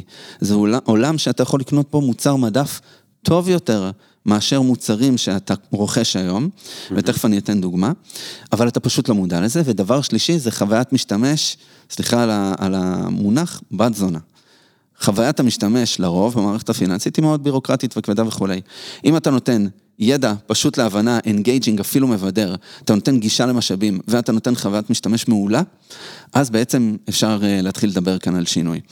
ואני ממש יכול לתת לך דוגמה מעולם הפקדונות, מעולם החיסכון הקצר טווח. אתה יודע, הריביות מאוד עלו. הבנקים בגדול קצת שיפרו את תנאי הריביות על הפקדונות, אבל לא בסדר גודל. כן. היום אם אתה שואל אותי איפה לשים 100 אלף שקל, שוב, לא המלצת אה, השקעה וכולי, כל ה disclaimerים. אמ, אם אתה שואל אותי איפה לשים 100 אלף שקל בפיקדון בבנק, או במקום אחר, אז יש מוצר שנקרא קרן כספית, שהוא בעצם קרן נאמנות, נייר ערך, שאתה יכול להיכנס לחשבון הבנק שלך, ובמקום לשים את הכסף בפיקדון, שהוא לא נזיל יומית, שאתה צריך להתחייב לטווח ארוך, והוא גם לא מייצר לך תשואה כל כך טובה. במקום זה תקנה קרן כספית, המס הריאלי היום הוא אפס, אז אתה לא משלם מס לעומת 15% מס בפיקדון.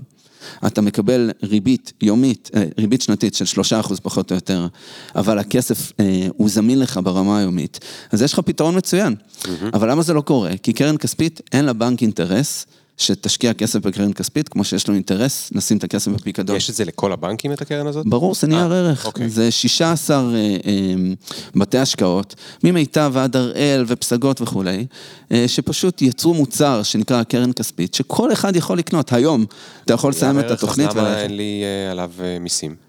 יש לי מיסים על הרווח, בגלל לא? שהאינפלציה גבוהה יותר אה, מאשר אוקיי. הריבית על הקרן הכספית, אז המס הריאלי הוא אפס. הבנתי. אז כל עוד האינפלציה גבוהה יותר, אתה לא תשלם אה, אה, מס רווחי הון על הדבר. וזה מאוד מאוד משתלם עבורך. כן. 100 אלף שקל בחיסכון כזה, או אפילו 50 אלף שקל, זה אומר 1,500 שקל, give or take, נטו בשנה. תחשוב איך זה משפר לך את התזרים.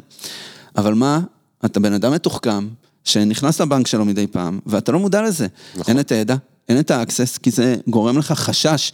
אני אומר, לך תקנה נייר ערך, אתה כזה, יובל, באמא שלך הרגת אותי, עכשיו ללכת נכון. לקנות נייר ערך, מה אני מחפש בכלל ואיפה? נכון, יכולת לשפר את ה-UX, יכול להיות שם אה, כפתור ענק שרשום עליו קרן כספית, אבל אין לי את האמון.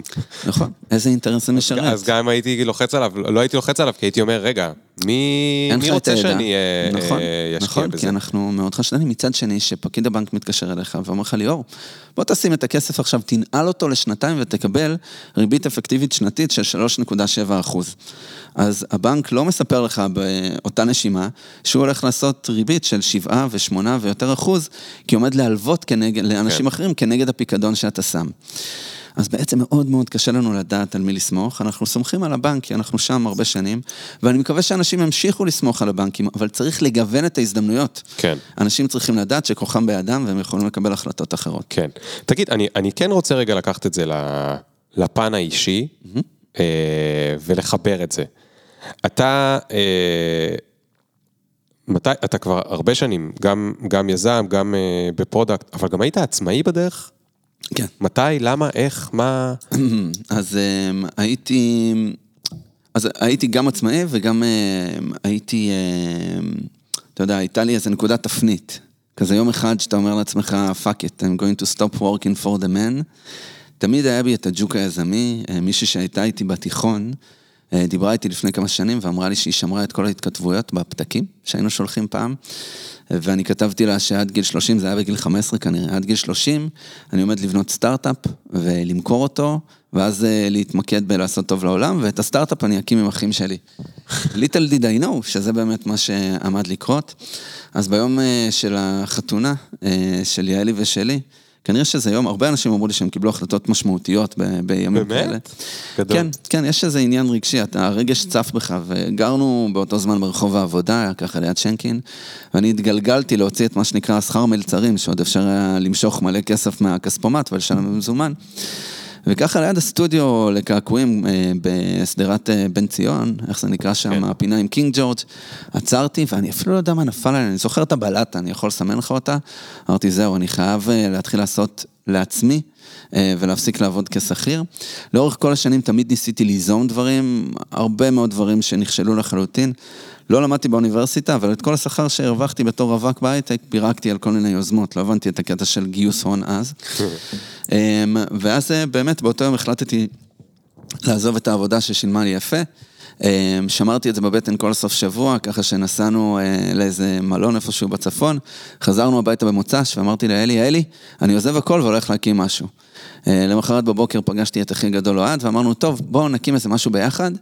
והקמנו ממש חברת ייעוץ, פ- אתה יודע, פעלנו כעצמאים בהתחלה, עם שאיפה להקים אה, סטארט-אפ אה, משמעותי על בסיס מה שנלמד. והאמת שלמדנו ממש מהר, אחי הגדול היה Head of Analytics של Fraud Sciences, שנקנו על ידי PayPal. PayPal. והוא היה דמות משמעותית בעולם אה, ניהול סיכונים ב online payments, ובאמת התחלנו לפעול בחברת ייעוץ, התחלנו לגייס אנליסטים. אבל תגיד, אני, אני כאילו, למה שאלתי את כל כן. זה? כי קודם כל יש הרבה מאזינים גם שהם עצמאים, כן. אבל הנושא הזה של להיות עצמאי, זה נוגע בדיוק בנקודה הזאת. אה. כאילו, דיברת על רשת ביטחון, אז כן. נכון, אין היום במקומות עבודה קביעות, נכון. אבל יש איזושהי רשת ביטחון, כן. גם אם היא מדומיינת. נכון. אתה, כל עוד המצב בסדר בחדשות, נכון. אתה בסרט, שהוא סרט לגמרי, ועכשיו נכון. אנחנו רואים את הסרט קצת אה, מזדעזע, אבל אתה בסרט שככה לת- אתה תוכל לעבוד שם עד גיל 70, עד נכון. הפנסיה. אם תבחר. אם תבחר. בייחוד כן. שזה היה עד עכשיו שוק אה, אתה מאוד רק- חזק אתה- של אתה. ממש לא צריך, אתה אתה רק לא צריך ממש לפשל בגדול, אבל כן. אתה יכול אפילו לפשל קצת בקטן וישאירו אותך.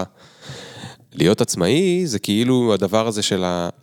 אני שואל אותך באופן אישי, כן, סתם כן. מעניין אותי, למרות שאתה בגיל 15 כבר אמרת שתקים סטארט-אפ וזה, יכול להיות שאתה אחר, אבל היה לך איזשהו חשש, פחד, שלא תוכל לכלכל את עצמך, אתה בדיוק מתחתן, החשש שלי הוא חשש קיומי, שנובע מבית שהיה חלש כלכלית, אז עד היום, אתה יודע שאני כבר טפו טפו טפו, בן אדם יחסית תמיד ומבין כסף, עדיין שאני מושך כסף מהכספומט, הרבה פעמים יש לי תחושה כזאת של וואו, אה, מה יהיה? אני אקבל את הכרטיס בחזרה? וזה באמת משהו, כמו שאמרנו, אתה עושה, אתה יודע, אתה הולך אחורה בזמן, מה חוויתי בבית שגדלתי בו, עם ההורים הנפלאים שלי, לחץ כלכלי פסיכי. אז איך היה לך אומץ להיות עצמאי?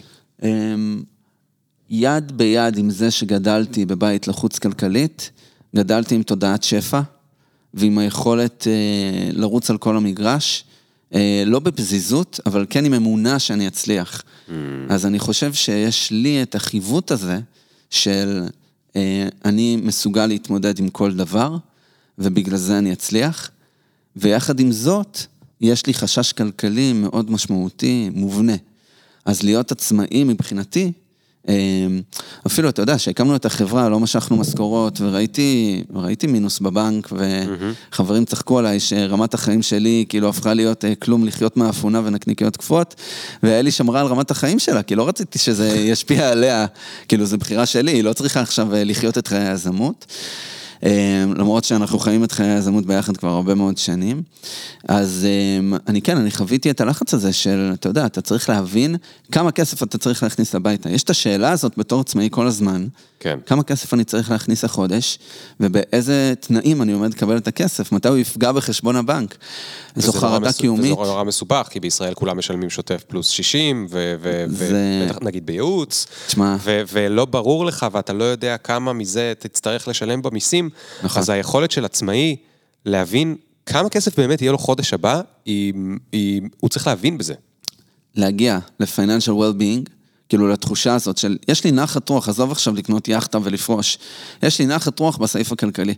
אני חי את החיים שאני רוצה לחיות, אני מממן לילדים שלי את מה שהם רוצים, אני טס לחופש פעם בשנה, ויש לי איזה עתיד שאולי אני אקנה נדל"ן יום אחד. לעשות את זה בתור עצמאי זה freaking mission impossible, זה כאילו ממש ממש ממש קשה. אתה צריך להיות על זה בטירוף, אתה צריך להיות איש הכספים של עצמך, אתה צריך להיות הקואוץ' העסקי של עצמך, אתה צריך למצוא את המקור, להביא ממנו מוטיבציה. זה הכי קשה בעולם, זה כן. באמת, זו בחירה מאוד מאוד מורכבת, ואנחנו רואים אה, איך אנשים פשוט אה, מתמודדים עם היום-יום בעוז, אבל גם בחוסר ודאות מוחלט, וממש ב... ראינו את זה בתחילת הקורונה, איך אנשים פשוט, המקורות הכנסה שלהם נעלמו. והם כן. לא חסכו כסף לאורך זמן.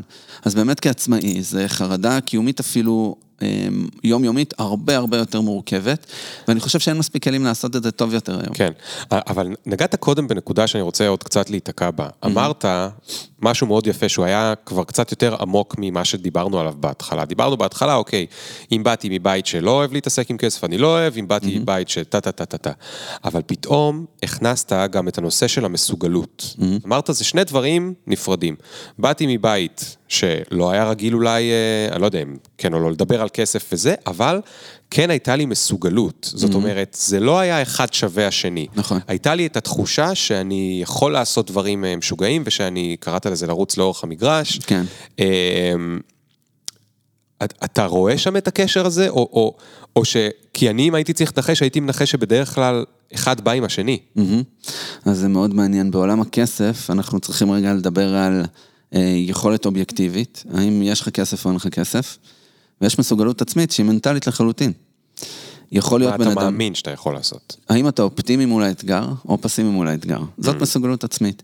פסיכולוג, אה, מאבי הפסיכולוגיה החיובית, שנקרא, אני בנדוריסט, מה שנקרא, אלברט בנדורה, אחד מאבות הפסיכולוגיה החיובית, הוא הגה את תיאוריית המסוגלות העצמית.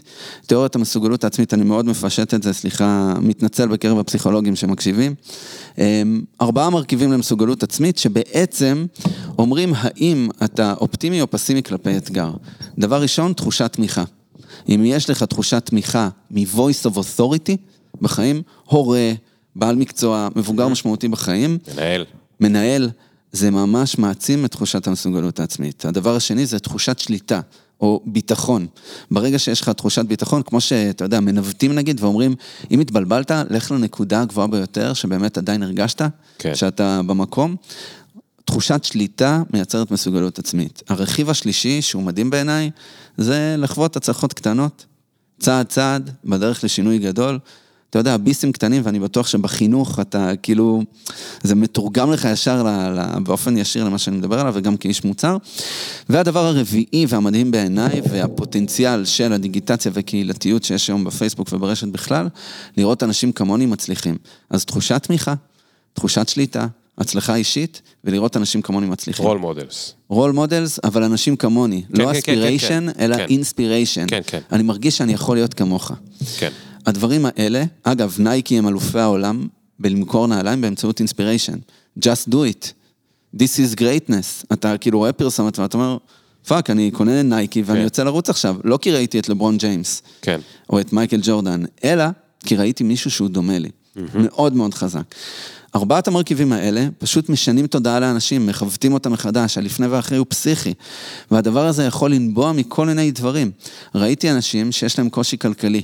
ממש קושי עמוק, לא מצליחים לסגור את החודש בצורה משמעותית לאורך שנים, ומה שגורם להם להתחיל לסגור את החודש ולשנות את החיים הכלכליים שלהם, זה שעזרת להם למלא טופס לביטוח לאומי. עכשיו היית אומר לי, יובל, מה הקשר בין הדברים? כאילו, מה, ביטוח לאומי? כאילו, למה זה משנה?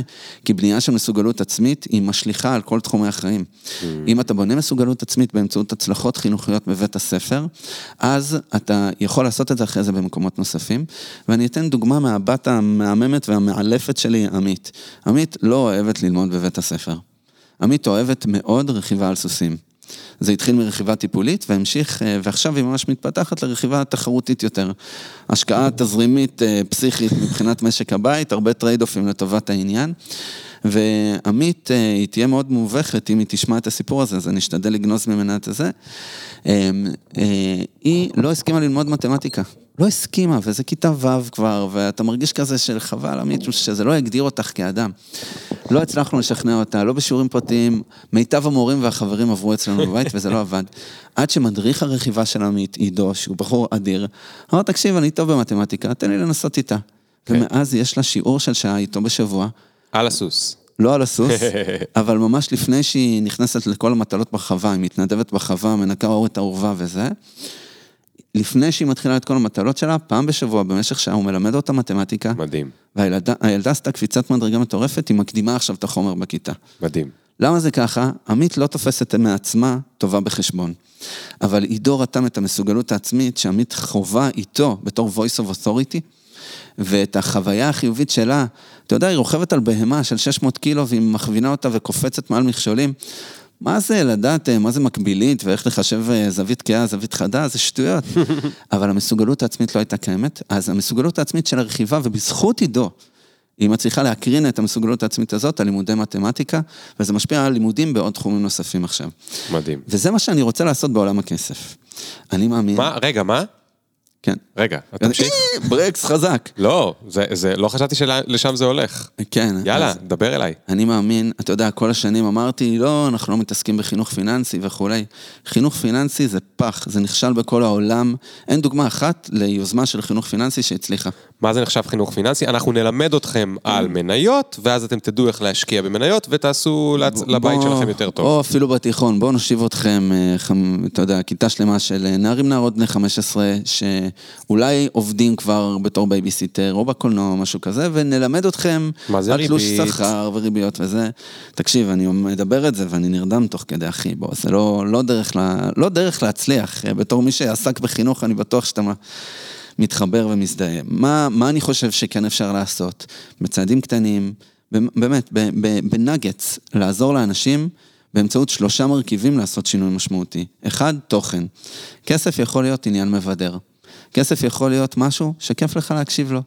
אתה יכול לראות אנשים כמוך שמצליחים עם כסף, מצליחים בסיפורים אנושיים, כן. שיש בהם לפני ואחרי. אה, הייתי אחות וחליתי והחלמתי והצלחתי לקנות דירה כי עשיתי ככה וככה וככה. כן. זה מעורר, מעורר השראה, זה מזיז בך איזה רגש. אני אוהב תוכן כזה. זה תוכן שאנשים מוכנים לצפות בו ימים ולילות. ואתה רואה עכשיו, אה, לילות כימים אמרו לי שצריך להגיד, אה, ואתה רואה עכשיו בנטפליקס יותר ויותר סדרות שמדברות על כסף, על סיפורים אנושיים של איך בן אדם היה במקום מסוים והשתנה. אופרה, מה זה הסיפור של אופרה? לא, זה- כל ה-rugs to riches זה אחד ה... ה- ה- זה, אבל, אבל rugs to riches זה לא בדיוק מה שאתה מדבר עליו, אני חושב, אני מקווה. כי rugs to riches זה כאילו I had nothing and now I have everything. כן. אבל כ- כזה יש לא, אני אחד לא מדבר על למיליון. הסיפור האישי של אופרה, אני מספר על איזה סיפורים אישיים אופרה אפשרה אה, בעולם. אוקיי. אופרה היא כוח שינוי חברתי, אולי תצחק עליי, אבל אופרה זה וואו, זה הלוואי עליי להיות אופרה, זה מדהים, לא מבחינת ההצלחה האישית, אלא מבחינת האימפקט שיצרה בעולם. לקחה כן. אנשים שלא מאמינים בעצמם, בנות באפריקה שלא האמינו שיהיה להם תואר, ובזכותה ממש, בזכות הכוח שהיא נתנה להם זה השתנה. אז תוכן מבדר. דבר שני, טכנולוגיה. בלי טכנולוגיה והנגשה פשוטה של כסף, קליק אחד כדי לקנות קרן כספית, במקום עכשיו על האיסטר, שיממתי אותך ולא הבנת ממה אני רוצה ממך, אז טכנולוגיה שמאפשרת את הדבר הזה בצורה פשוטה, זה חובה. בלי טכנולוגיה, בלי נגישות של מידע, בלי אפליקציה שהיא פשוטה אצלך בטלפון, לא משנה באיזה תחום, אני לא מדבר RiseUp בלבד, כאילו אפליקציות שמשפרות את האופן שבו אתה מתנהל עם כסף, כן. זה חובה. הדבר השלישי זה קהילה. בלי קהילה מאוד קשה לייצר את המוטיבציה לאורך זמן. והוכיחו את זה גם בחינוך, עם מודל הנבחרת, שבאים ולא בוחנים כיתה על בסיס ציונים אינדיבידואליים, אלא נותנים איזה רמת סף ומתגמלים את הכיתה כולה לעבור את רף הציונים ביחד, זה דבר שמשנה חיים. כן. עבור אותם תלמידים שלאו דווקא מסוגלים לעשות לבד. קהילה, תוכן, טכנולוגיה. הדברים האלה, ליאור, אני חווה את זה ביומיום, באמת, קהילה של עשרות אלפי אנשים, עשרות אלפי אנשים משתמשים במוצר, זה מה שמשנה. בן אדם, ואני יכול להוכיח את זה כבר בדאטה, בן אדם שהוא חלק מהקהילה אצלנו, הוא הופך להיות לקוח משלם מרוצה לאורך זמן פי ארבע יותר ממי שלא. בן אדם שלוקח חלק בקריאה של תוכן ו engagement, באותו rate הוא מתקנוורט בצורה טובה. אז בעצם אתה רואה שברגע שכסף עובר להיות דבר חווייתי, מבדר, קהילתי, טכנולוגי פשוט, זה משנה חיים של אנשים. אז אני כן רוצה לצאת בקריאה ליזמיות ויזמים ששוקלים מה הדבר הבא שהם רוצים לעשות. אם אתם כן איכשהו שתיתם בערב ואמרתם אני עושה פינטק, אז כדאי שזה יהיה פינטק כזה. כן. כדאי שזה יהיה פינטק שעוזר לאנשים לבנות עתיד טוב יותר, וההזדמנות בתוכן מבדר, בקהילתיות וטכנולוגיה, זה אינסופי. אני יכול ממש לחלק לך את כל התחומים אה, מעצמאים ודרך לקוחות פרטיים, בבנקאות מסחרית, בנקאות retail, באמת, אנחנו יכולים לעבור תחום-תחום, ויש אין ספור הזדמנויות לשפר את החיים של אנשים באמצעות זה. זה, זה מדהים, אז, אז אני כן אה, אספר פה סיפור קצת מהצד שלי, רק כדי להראות כמה אני מסכים. ב-2014 נראה לי זה היה, הקמנו את ה New School, ה New School היה בית ספר ל creative freelancers, mm-hmm. כאילו פרילנסרים מהתחום הקריאיטיב, בעיקר מעצבים, זה התחיל עם מעצבים, אבל זה היה, היו שם גם אנשי שיווק, כותבים וכאלה שרצו להיות פרילנסרים, כשהבעיה הכי גדולה הייתה שפרילנסרים או עצמאים אה, לא יודעים להתנהל כלכלית. Mm-hmm. אפילו ברמה שהם לא יודעים לתמחר את הפרויקט. Mm-hmm. הם לא יודעים כמה כסף הם צריכים לבקש על פרויקט כדי שהם יסגרו את החודש. גם זה מביך, אפרופו, זה מאמת אותך עם עצמך. זה מביך, זה כן. מאמת אותך. אצל מעצבים זה הכי קיצוני, הם, הם הרי אומנים. כן. הם, הם, הם, הם, הם, הם אומנים שאיכשהו היו צריכים לעשות כסף, אז הם נהיו מעצבים, אבל בתכלס mm-hmm. הם אומנים בכלל. זאת אומרת, לא באמת כולם, והיום בכלל כן, לא, אבל כן. 2014 מאוד, זה, זה עדיין היה... לא מדברים על כסף, זה, אתה לא רוצה לדבר על כסף, אתה רוצה כן. לעשות דברים יפים, אתה רוצה mm-hmm. לעשות דברים אסתטיים, או אם אתה בתחום ה-UX, אתה רוצה לעשות דברים שקל להשתמש בהם, אתה לא, אתה לא רוצה לדבר על כסף. והייתה לנו שם בעיה באמת, שהבעיה מאוד נוכחת, מה הבעיה? לפרילנסרים קשה לסגור את החודש, mm-hmm. אוקיי? אפילו שהם מוכשרים, זה לא קשור. הם צריכים להיות, כמו שאמרת קודם, על עצמאים, הם צריכים להיות בעצם ביזנס פיפל, mm-hmm. צריכים לדעת לנהל את הזמן שלהם והפרויקט והלקוחות, לעשות customer support, sales, marketing, הכל הם צריכים לדעת, והקואוצ'ר של עצמם וזה. וזה הדבר הכי לא סקסי, mm-hmm. כסף. זה הדבר הכי לא סקסי. וה... באמת, כשרצינו לחנך אותם, אז אמרנו, טוב, אנחנו נעשה קורס כאילו, בוא תראו איך לנהל את הכסף שלך בתור עצמאי, ואף אחד לא יבוא, בטח לא mm-hmm. מאוכלוסיית העיצוב. והדרך הייתה באמת, בהתחלה, לעשות את זה עם אה, אה, חינוך מבדר. Mm-hmm.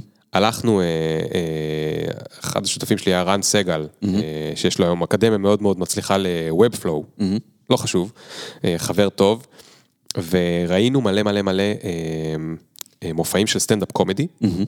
ו, ורשמנו. כאילו למדנו, לא איך להיות סטנדאפ קומדיאנס בעצמנו, אלא איך מייצרים תוכן כמו סטנדאפ קומדי. זאת אומרת, זה צריך להיות חד, מצחיק ומהיר, מהיר, מהיר, מהיר, מהיר. למדנו מהם כל מיני דברים, ואז היינו כותבים את התסריטים לשיעורים, והיו לנו כל מיני חוקים, למשל, אחר כך היינו עושים QA לתסריט, אתה צריך לראות שלפחות פעם בדקה היה משהו שהוא מצחיק. Mm. והיה שם איזשהו סיפור שבאחד השיעורים לא מצאנו שום בדיחה שקשורה ל... לא זוכר על מה זה היה. פנסיה. לא, לא, לא, לא, פנסיה לא הגענו, אבל, כן. אבל נגיד בתמחור של הזה, לא מצאנו, לא מצאנו, לא מצאנו, אבל עמדנו בחוק, אז יש שם, יש שם באחד השיעורים, ופעם היו שולחים לנו ציורי, צילומי מסך של זה, רן מדבר בשיא הרצינות למצלמה, ואני פשוט זורק עליו איזושהי פחית קולה. שזה נשמע לי מטומטם היום, אבל כאילו, היה חייב שיהיה משהו מפגר באתנחתא קומית כדי שאנשים יוכלו להמשיך להקשיב לזה בלי להשתעמם ולהירדם כמו שאמרת. כן. זה אחד. שתיים, אני גם מזדהה בקטע של ה-UX, כי לימדנו אותם ולימדנו ולימדנו אותם, אבל בסוף, את העבודה הקשה עדיין אין להם כוח לעשות. אז הם למדו והבינו את הקטע, אבל בשביל העבודה הקשה, אנחנו עשינו להם את העבודה הקשה עם איזשהו מוצר, שזה היה מוצר שאחר כך אה, נקרא פרוספרו, אחר כך קנו אותו איזה חברה ישראלית פופטין חמודים, אבל... ה-UX מאוד מאוד uh, עזר. לא חשבתי אז שזה פינטק, כי זה לא באמת היה פינטק, הם לא העבירו שם את הכסף, אבל הסיפור הזה של להנגיש משהו, וזה מצחיק, גם אני, גם רן וגם אייל, השותף השלישי, מאוד לא אנשים של כסף, אוקיי? כן. זה היה נורא מצחיק, פתאום שלושה חבר'ה חמודים תל אביבים, בכל העולם, גם היה שם יותר מ-40 אלף איש בקהילה, מלמדים מעצבים עצמאים איך להתעסק עם כסף, ובשבילי, כאילו היום אני יודע להגיד, זה היה קצת טיפול לעצמי. Mm. זאת אומרת, להפוך להיות מישהו שמפחד לדבר מכסף, מפחד מכסף, הוא כבר סטארט-אפיסט, והוא צריך להתעסק עם כסף, הרי אתה פוגש משקיעים, אתה, אתה חייב להתעסק בהרבה מאוד כסף, משכורות וזה וזה, אבל עדיין קצת מפחד, פתאום להצליח לדבר על זה בצורה חופשית וכיפית וזה, וזה היה סוג של אה, שינוי, אני חושב שלא יצאתי אותו דבר מהצד השני. כן, אני, אני מתאר לעצמי, זה נשמע שהיו שם כל המרכיבים עבורך. כדי לעשות את השינוי בעצמך. נכון, הפכת להיות voice כן. of authority בעצמך, שזה משהו שהוא, אתה יודע, אם מלמדים את זה, אתה ממש הופך להיות אוטוריטה, אז זה כן. מעצים לך את תחושת המסוגלות כן. שלך כלפי הכסף. ואפרופו, אם הייתי צריך להוסיף תת סעיף לסיפור הזה של ה... ש... שדיברת עליו קודם ונקשר אותו לאותו ש... שנייה שבה דיברת על הקופת גמל, אני חושב שכשה... יש לנו היום, אה, בגלל מה שעברנו עם האינטרנט ב-20 שנה, לכולם יש bullshit radar מאוד מאוד מאוד מחודד. מאוד מאוד עדין. מאוד קל לנו לזהות בתוך שנייה אם מישהו הולך למכור לנו משהו, או הולך לנסות לעבוד עלינו, או אפשר לסמוך עליו, אי אפשר לסמוך עלינו וכולי. אני חושב שאם היו באים ל New School, אם היו מקימים את הזו, שלושה חבר'ה שרואים עליהם, שהם יודעים לעשות מלא כסף, אז יכול להיות שהמעצבים לא היו רוצים ללמוד מהם. משהו בזה שנראינו תמימים וחמודים ולא רוצים כאילו לעשות מיליונים, אה, שזה אולי רע, אבל זה גם היה טוב מהבחינה הזאת, גרם לאנשים לסמוך עלינו. ולכן, כשאני מוסיף לסיפור הזה שדיברת עליו קודם, אה, בסוף, אה, קהילה ותוכן וזה וזה, אבל גם צריך שהגוף עצמו יהיה גוף שסומכים עליו. שאתה יודע, ויש מלחמה מאוד גדולה עכשיו על האמת ועל פייק, ומה שקרה, מה, קרה, מה שקרה עכשיו עם בורסת הקריפטו, ש... הפתיק. ש... ש... צנחה עם אותו אה, מייסד חמוד, צעיר, אולי צעיר מדי, אני לא יודע, אני לא רוצה להישמע עשה בומר. הונאה, הונאה גדולה. עשה הונאה גדולה, והוא נראה מה זה ילד חמוד עם טלטלים כזה. כן. ואני... ואני רק רוצה לקוות שנצליח להחזיר את האמון, כי אני חושב שהיכולת שלנו לתת אמון, היא, היא כבר הולכת ו, ו, ויורדת, ואז מה קורה? אני כבר לא מאמין לאף אחד. אז אני פשוט לא עושה החלטות עם הכסף, ולכסף לא טוב שלא יעשו איתו החלטות. לא טוב לשבת... אה, לא, נכון, אני חושב שהחוויה שאתה מתאר מניוסקול, היא חוויה מהממת בכמה רמות. דבר ראשון, אתה אומר, היינו שלושה חבר'ה חמודים שעברו טוב. אמ, אני חושב שלא לא ייצרתם, מעניין לצפות בזה אגב, מה, מה עשיתם, זה ממש מסקרן. אני מתאר לעצמי שלא הייתם aspirational, אלא הייתם inspirational. כן. גם ברגע שאתה בא ומשתמש בהומור, הומור תמיד יש בו את הקומיות ויש בו את הטרגיות, ובטוח שגם היה איזה self deprecation כזה. ברור. וברגע שאתה מדבר בפגיעות, פגיעות מייצרת אמון. ואני מאוד מאמין בזה, גם בעבודת צוות, הבסיס של עבודת צוות טובה, זה אמון שמבוסס על פגיעות. וברגע שאתה באמת אה, יכול להיות פגיע בעיני אנשים בקנה מידה גדול, לא, לא להיראות אה, כמו מייקל ג'ורדן אה, עושה double pump כן. dunk, אלא מישהו כמוני, שמתמודד עם hardship. והוא במקרה גם מקים בית ספר שאמור לעזור לי לצמוח. ואז הוא בא ומדבר איתי בגובה העיניים עם דברים שהם רלוונטיים אליי כאדם. ואז זה מפעיל אצלי את הרגש, זה מפעיל אצלי את ה-inspiration, לא את ה-aspiration. וברגע שאתה מצליח לעורר השראה בכזאת צורה, והרגש פועל, אז יש פתיחות שמבוססת על פגיעות. כן. מאוד מאוד חשוב לא, אתה יודע, לא לפגוע באמון שנוצר על בסיס פגיעות, כי אז הלך עליך בתור מותג ואדם.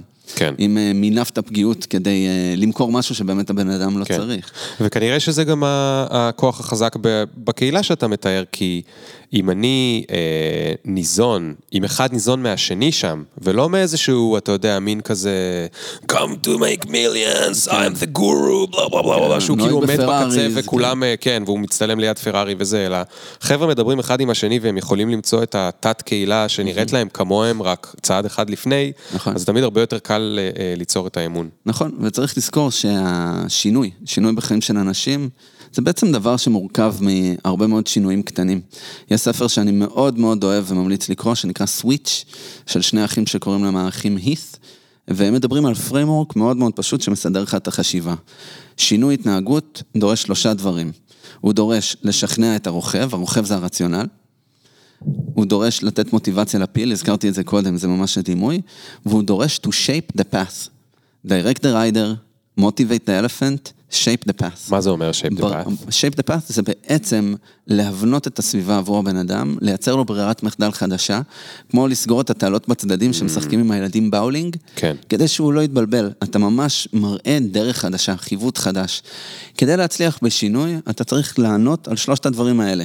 לתת מענה לרציונל, אחרת הרוכב מאבד עניין והולך לחפש את הרעיון במקום אחר. הפיל, הפיל משתולל, הרגש משתולל, הוא לא רוצה להקשיב לך. אנחנו כבני אדם, המוח שלנו מכוות נגד שינוי, לא בעד שינוי. כמה אנשים רוצים כל בוקר לקום ולהגיד לעצמם, היום זה יום שבו אני אשתפר באחוז אחד, ואז במשך שנה אני אשתפר בפי 36.7, אם אני זוכר נכון. כן. רוב האנשים לא רוצים לעשות את הדבר הזה, דורש אפורט מאוד גדול, אז צריך לשכנע את הפיל ולעצב, באמצעות טכנולוגיה מבחינתי, את ה path. ואני אתן ממש דוגמה מה, מהיומיום אצלנו. יש לנו תרבות לימוד מאוד אה, חזקה בחברה, שזה מגניב בפני עצמו, אה, ושני חברי צוות, עקיבא ודוד, שהם גם מאוד מאוד חכמים, מפתחים בצוות, והם מאוד מסתקרנים משינוי. אה, לפני שבוע וחצי, עקיבא לקח חמש דקות ב sync השבועי שלנו ביום ראשון בבוקר, ונתן מצגת. הוא שאל את כולם אם הם לא היו רוצים להיות פרודוקטיביים ב-30% יותר. מי לא רוצה להיות? כולם רוצים, בטח. ברור, כאילו, והוא מראה לנו את הדרך. אז הנה, הרציונל מתחיל לפעול. ואז עקיבא אמר, אני עשיתי שינוי, אני למדתי הקלדה עיוורת. וזה גרם לי להצליח להשתפר בפרודקטיביות. מה עקיבא עשה? כבר שני דברים, נכון?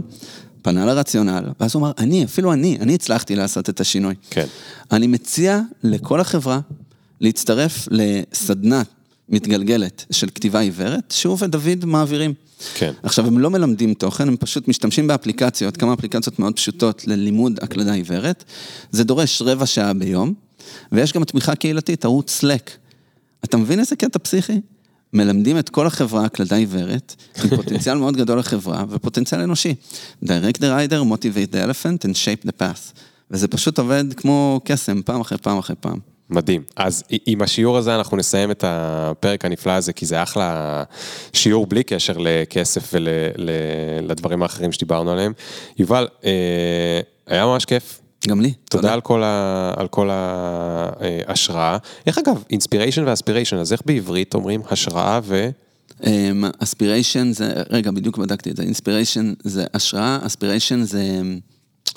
אנחנו נחזור נבדוק, אליכם עם כן, זה. אנחנו נחזור אליכם, כן. אליכם עם זה, למרות שאם אתם רציניים, כנראה שכבר בדקתם.